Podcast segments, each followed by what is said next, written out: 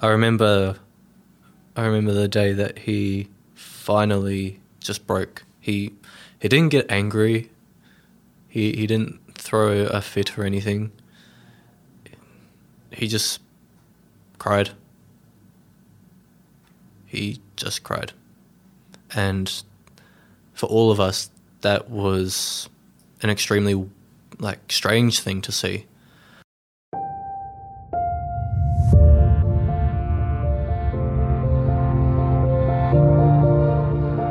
Hello, I'm Peter Gee. Did you know that one in six Tasmanians are a carer? A carer provides unpaid support to a family member, friend, or neighbour with disability, mental ill health, chronic or life limiting illness, or who are frail or aged, or have alcohol or drug dependence. As you'll hear, their stories can be challenging and heartbreaking, but also inspiring and heartwarming. This One in Six podcast is presented by Care2Serve, part of the Carers Tasmania Group. Care2Serve is the Tasmanian provider of Carer Gateway, an Australian government program offering free services and support for family and friend carers.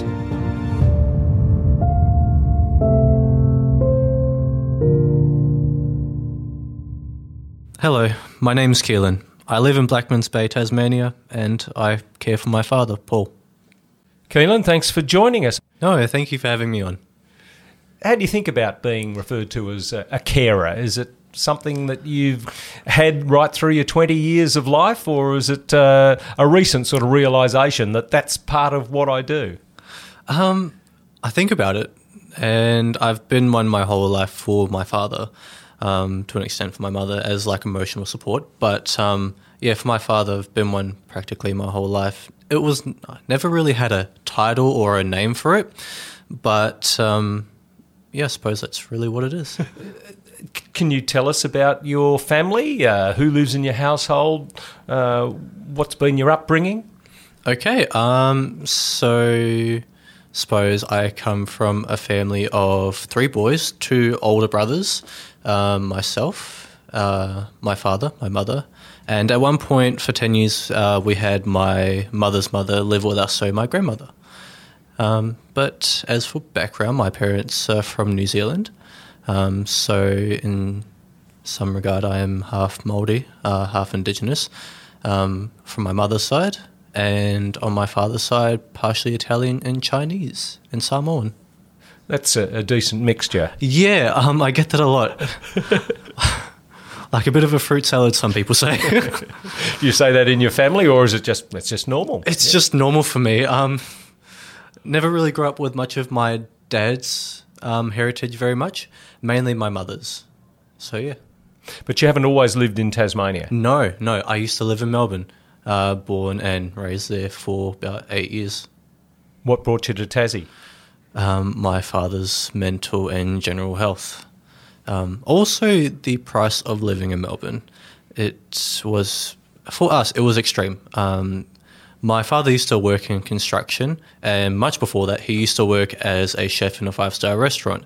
As you can imagine, he used to make a lot of money, but he, with his bipolar, and a lot of these problems, we had no idea up until I was probably around seven and a half to eight years old that he had you know, lots of, you know, major depression, anxiety, bipolar, diabetes, all these different things. We didn't really know um, up until that point in my life.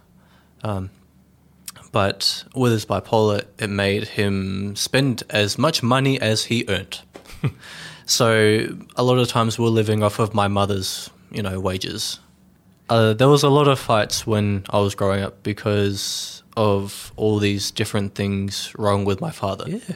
Was your mother Donna a peacemaker in oh, that she, regard? She tried. My my mother is an absolute saint in that regard. She always tries so hard for everyone, whether it's her own family or her friends.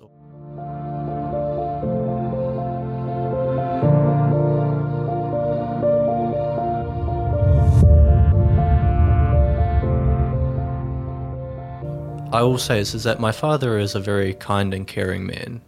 He is very kind and caring and hardworking.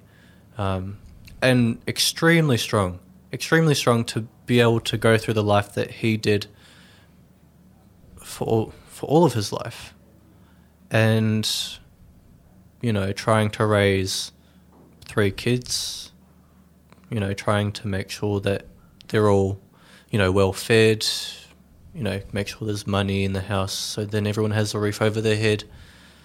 So I'll give that to my father. I'll give all of that to my father. I appreciate a lot of the things that he tried to do for us, even though he wasn't well. When did your mum and you decide that, you know, we need to sort of combine our talents to, to look after your father in that way? Ooh.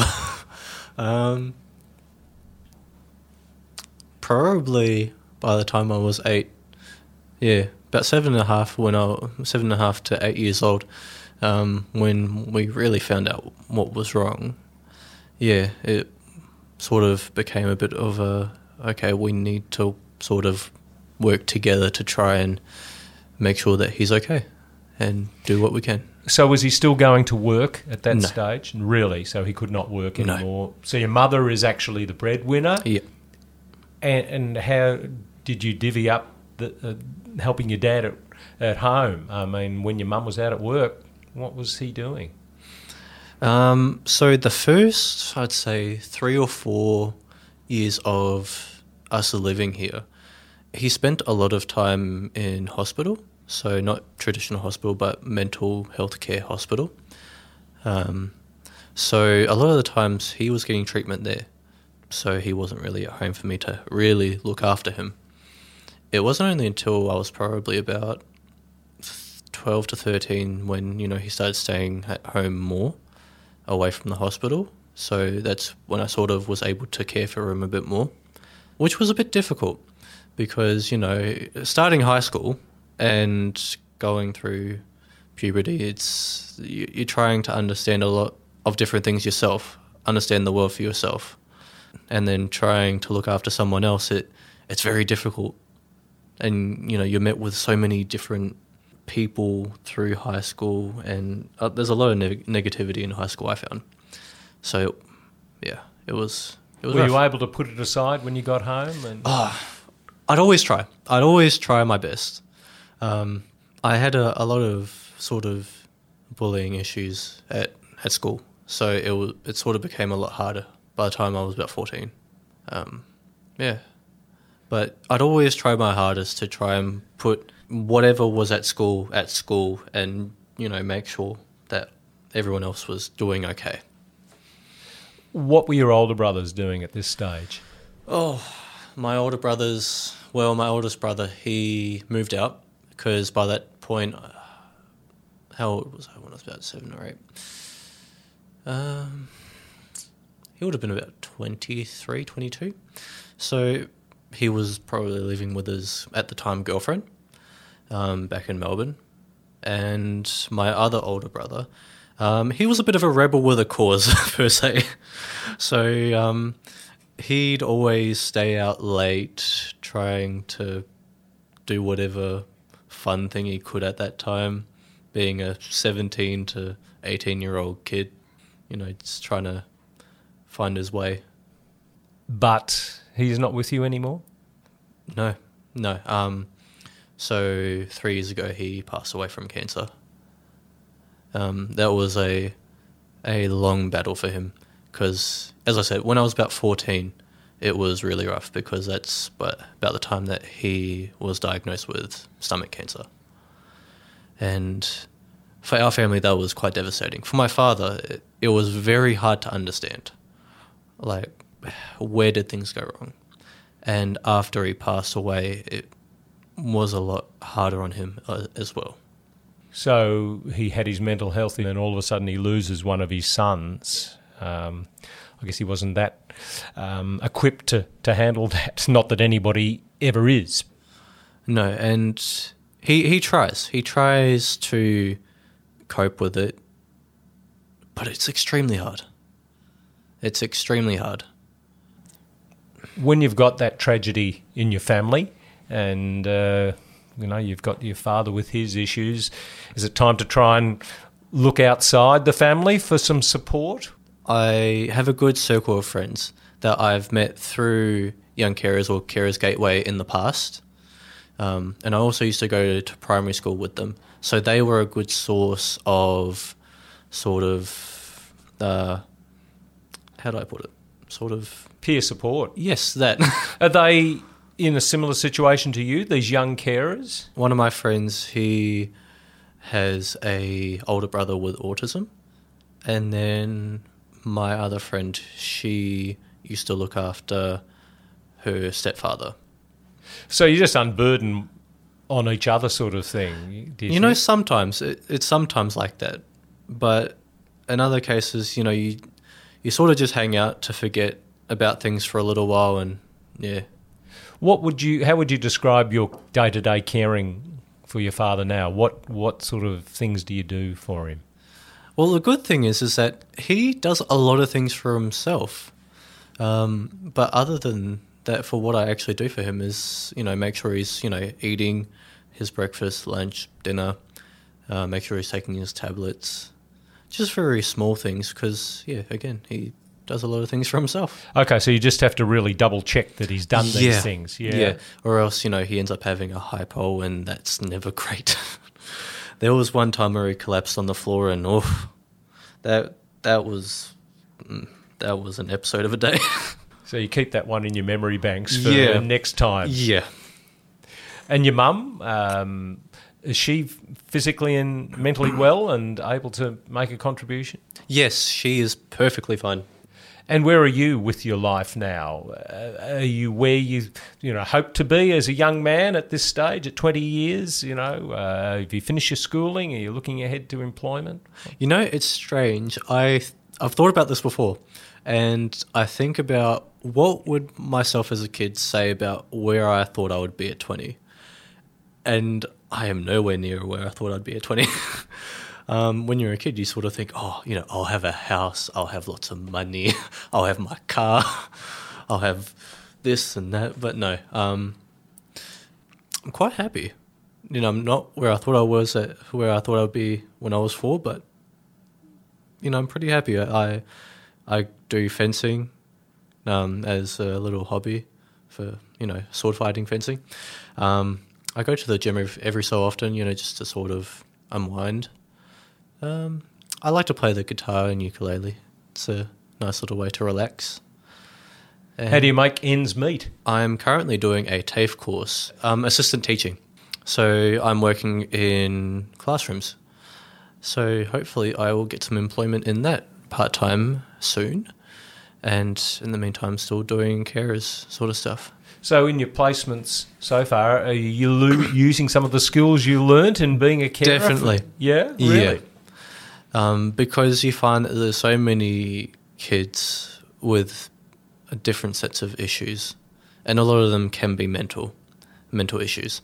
So, you know, you sort of try and remember things that you've been through. You try and remember things that you've had to sort of do as a carer to try and help out these kids.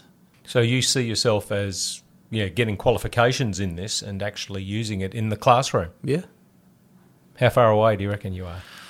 Oh, um, the course ends at the end of the year, so yeah, we'll see how I do.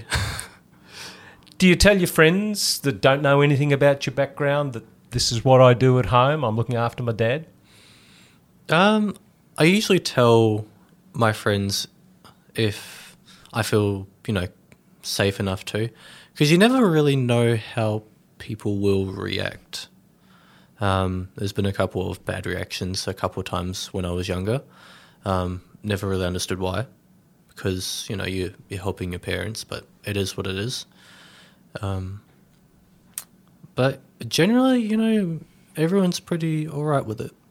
So, do you think your dad's now in a good enough place that you can now look to move ahead with your career? Oh, definitely, definitely.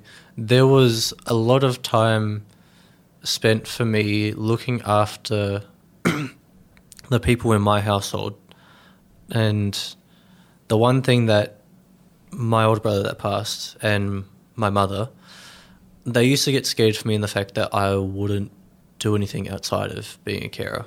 that I wouldn't, you know, have an opportunity to live my life to the fullest.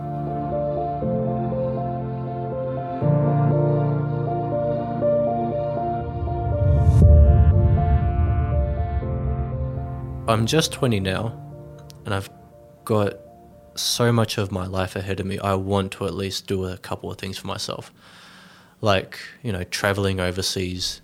I suppose, you know, at least going to a couple of tournaments for fencing, of which that's coming Sunday. That's great. Yeah. yeah. And- that, so you're going interstate to actually Yeah. fence? Wow. Yeah, uh, it's a very exciting thing for me. Very exciting. Um, yeah, I used to do swimming competitively, but I never got that far. Do you think some people feel guilty about wanting those sort of things that are in your position?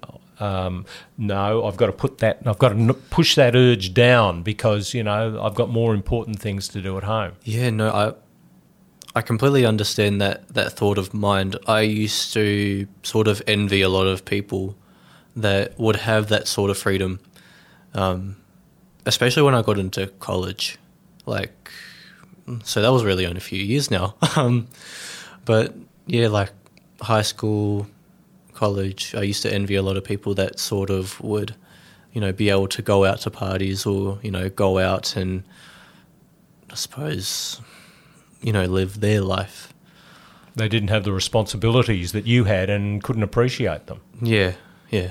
What about you know when a partner comes along and you you're looking perhaps to move out of home? Is that going to be a real wrench for you? I think by that time, when when that time comes, I think things will be okay. My mum should be able to handle it by herself by that point, but it doesn't mean I won't drop in every so often to just make sure everything's okay. So, do you feel like you're uh, you're past the worst in looking after your, your father? Definitely, yeah. Why is that your doing? Because you've done such a good job. Ah, Come on, I don't want to pat my back that bad or that that much, but um, no. Honestly, like it's been a an effort between my mother, myself, um, and my father. Of course, is that of course with, without his own efforts, he wouldn't be as good mentally as what he would be. So when he was working hard, he would overload himself. Oh yeah, would he, definitely. mentally. Yeah, of course he. Yeah, I wouldn't be able to really understand fully the amount of mental and emotional toll that working those hours did for him. Working under construction, like he used to be on top of like, what, yeah, like r- the really big cranes. Like he used to go on top of those, and he used to do lots of crazy things, lots of scary things like that. But he used to love it for some reason. And my mum would always tell me that when he would work, he would work like 10 men. But that took a toll on him because you know physically, yes, he might have been able to cope, but mentally, he, he couldn't. No. By the end, no. I remember I remember the day that he finally just broke. He he didn't get angry. He he didn't throw a fit or anything. He just cried. He just cried. And for all of us that was an extremely like strange thing to see. As I said before, for him to, you know, take that long to break, impressive, but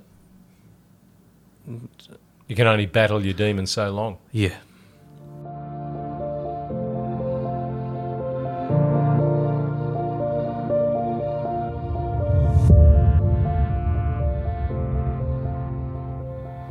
As a, a young carer, have you got any advice for anybody that thinks my situation's a little bit like Keelan's here um, that you could pass on to them? things do get better. Things will get better. Make sure to, when you've got time, make time for, you know, having friends and hanging out with them at school.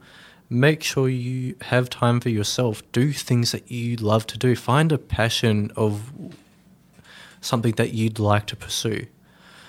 I mean, as I've mentioned before, I've recently found fencing, um, and that's become quite a a, a big passion for me at the at this moment in time. Um, And it hasn't impinged on your caring. No, no, um, because it only runs a couple of times a, a week and it's a couple of hours, so you know it's not too much.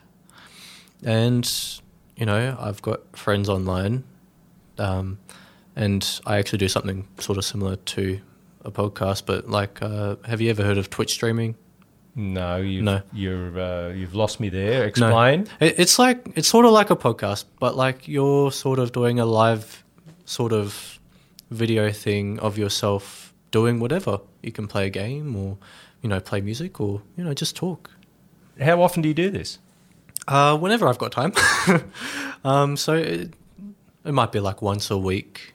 I might play a game with one of my friends online, and yeah, and and anyone can tune in and watch it. yeah, Really? yeah, it, it's very it's a fun way to just sort of hang out and sort of gain a bit of an audience, and yeah, I just do it for myself, and yeah, just find something in life that you love, pursue it, and you never know how far you're gonna get.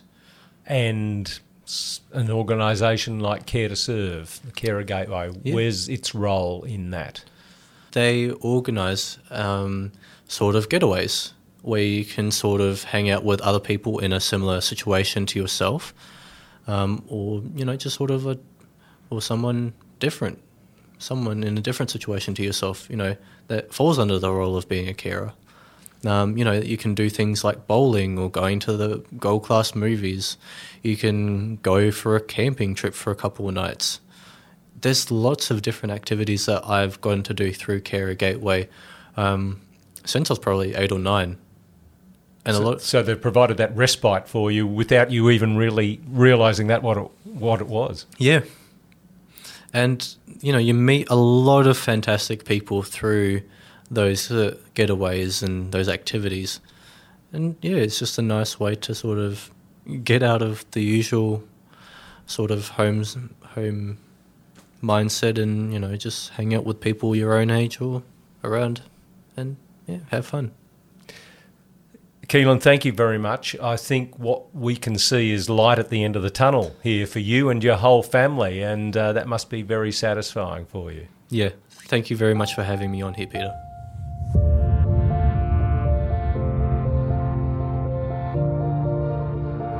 If you care for a family member or friend, Carer Gateway can help. Carer Gateway can support you to navigate the maze of supports, connect with other carers, talk to someone confidentially, get help with your caring role, support with your goals and residential or emergency respite, all for free. Call 1 800 422 737 and press 1, or go to carergateway.gov.au. Carer Gateway is open Monday to Friday, 8am to 5pm. If you've enjoyed this podcast, share it on your social media channels or tell a friend who could benefit from it and enjoy listening to it. I'm Peter Gee. Thanks for listening.